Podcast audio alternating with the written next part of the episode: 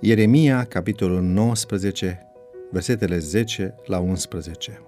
Să spargi apoi vasul sub ochii oamenilor care vor merge cu tine și să le spui, așa vorbește Domnul oștirilor.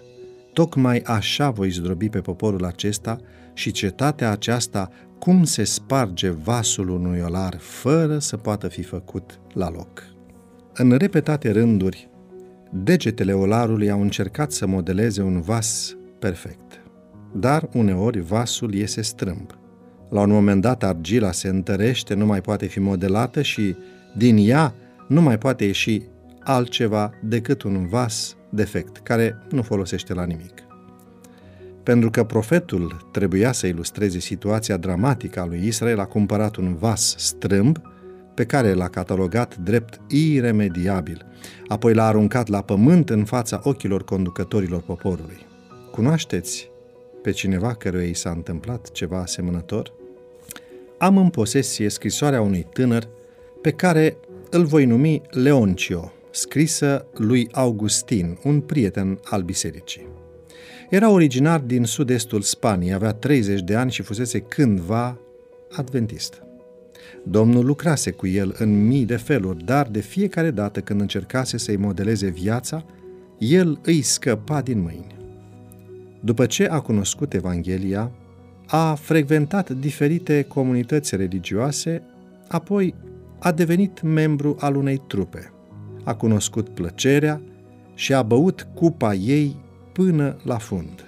Dar insatisfacția și însingurarea lui creșteau și a făcut depresie.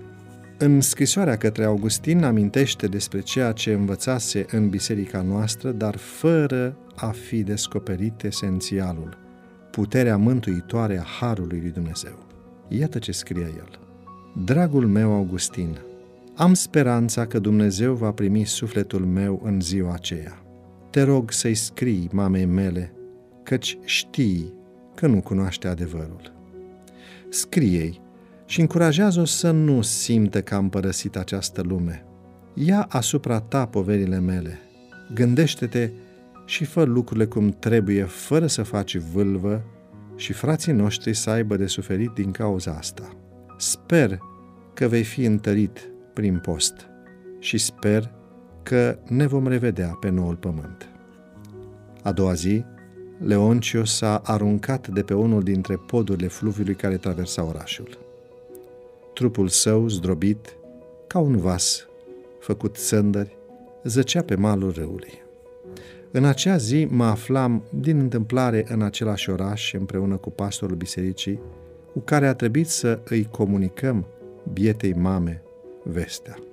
Suntem întotdeauna în mâinile olarului divin, care ne modelează viața și face din noi vase utile, vase prețioase.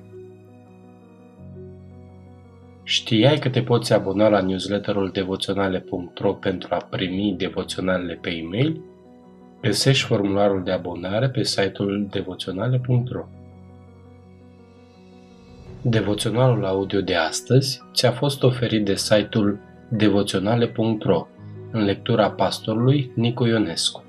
Îți mulțumim că ne urmărești! thank you